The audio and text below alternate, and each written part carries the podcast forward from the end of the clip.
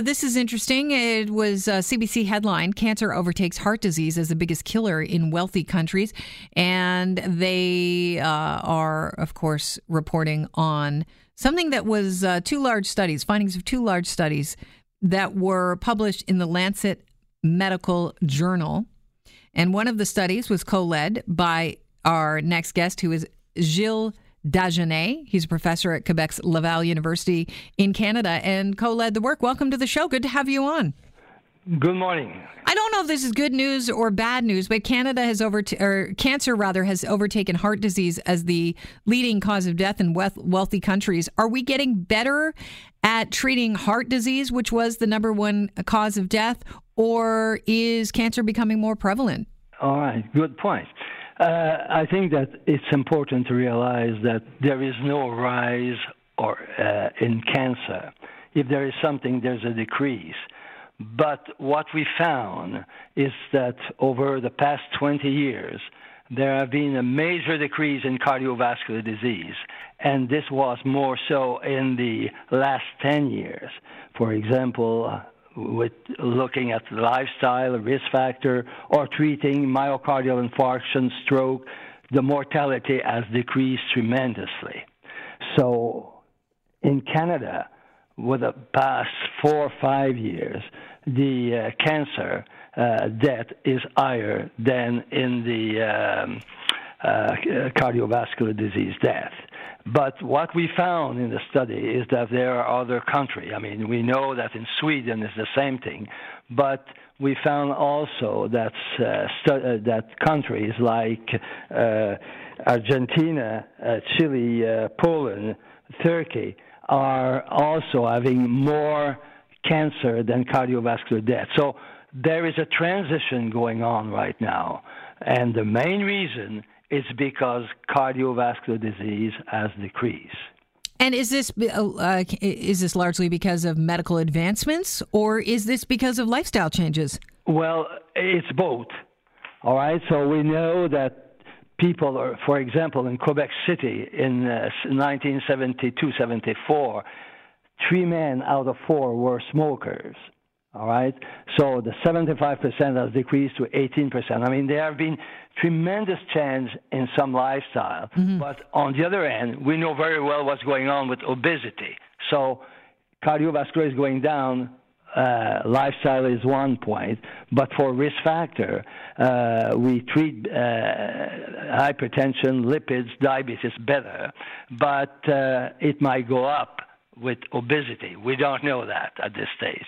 But the other point is the treatment for stroke, myocardial infarction, and also severe coronary artery disease and heart failure. This has decreased tremendously.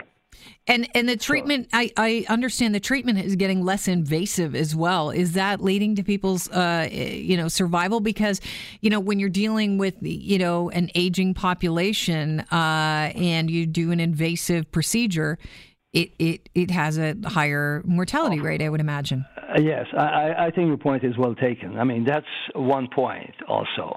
But uh, uh, usually we're saying about 50% are due to primary prevention, and the other 50% is due mostly to the intervention so therapy or surgery. That's pretty good. I mean, when you talk about education being responsible for 50% and lifestyle changes of people surviving, uh, we can see that if we could start an education campaign and get people onto healthy habits elsewhere in the world, it wouldn't yeah. just be the wealthy countries that are surviving uh, from uh, cardiovascular disease more uh, more. Yeah, you see, one of the, one of the uh, finding of the studies were that the cardiovascular disease was the main cause of death. Mm-hmm. It, it's 40% of all death in our study. So it's seven. It corresponds very well with the 17 million that is reported every year with death. But in the in the developing country, uh, let's say the low-income countries, I mean, uh, the cardiovascular death is very high and cancer is very low. But in the middle income country, as I mentioned before, there are some countries that were in the middle income country that we see now the transition. Uh, so, I mean, that's uh, a very uh, worthwhile to mention that the risk of dying from cardiovascular disease is decreasing not only in uh, high income country, but also in some uh, middle income countries. Now, before we start dancing any jigs, we're not out of the woods yet because cardiovascular disease is still number two, is it not? Cause of death? Exactly, exactly. And, you know, it may increase again. I mean, if, if we are saying that the obesity is still climbing, and this is related to also other risk factors. You know, that people that are obese are at higher risk of diabetes, hypertension, having also a, a increased lipids. I mean, all these are risk factors. So if this is increasing, mm-hmm. I mean, cardiovascular can come up. But on the other hand, if we keep pursuing and uh, and improving the L because it's not optimal yet. Mm-hmm. If we're doing that, but not only that it's worthwhile for cardiovascular disease for some, but it's worthwhile also for cancer. For example, decreasing or uh, tobacco cessation has an impact not only on cardiovascular disease but also on the uh, uh, cancer, and the same thing for obesity. So uh, you, uh, these are common risk factors. So I mean that's important to the lifestyle per se uh, as a, can make a major contribution. And I guess you can uh, you you will always have genetic risk factors. Exactly. Um, for example, in the second study, we uh, look at the risk factor and were we study 14 risk factors, and they are different. Uh, for example, in low-income country compared to high or middle-income country, but we could explain about 70 percent of the uh, risk factor that uh, are causing cardiovascular disease. There are other factors, and some of them are related to gene of course.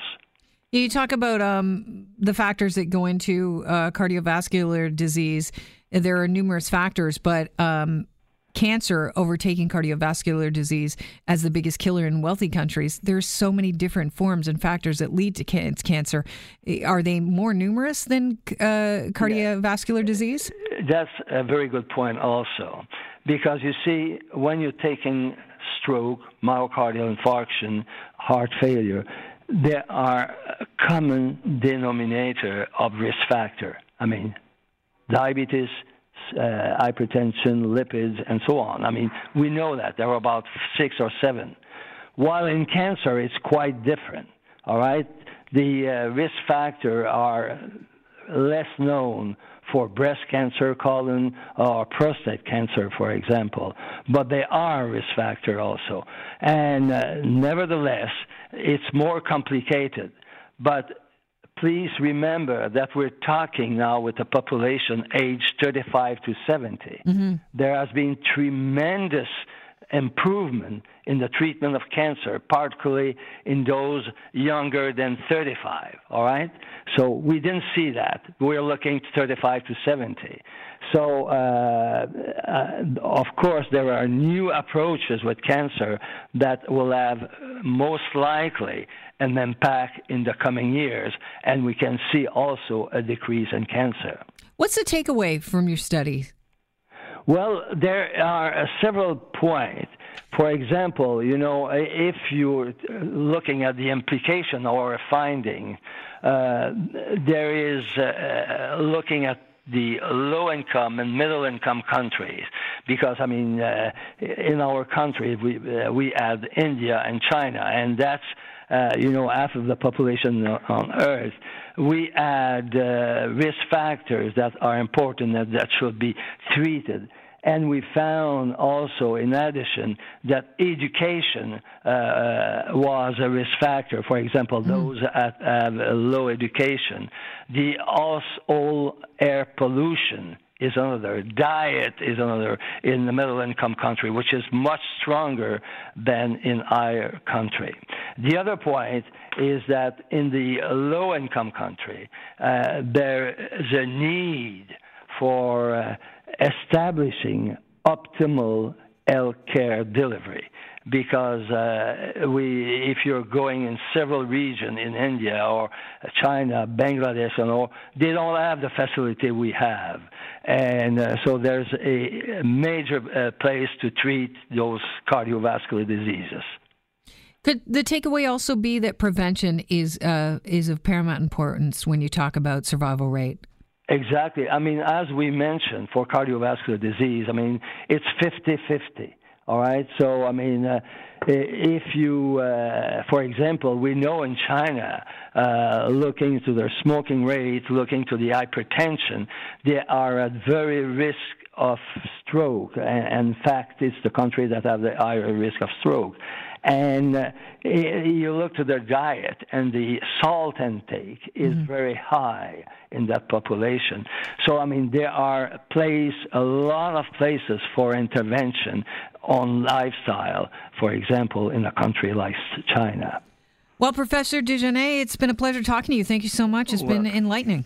Have a good day. Uh, you as well.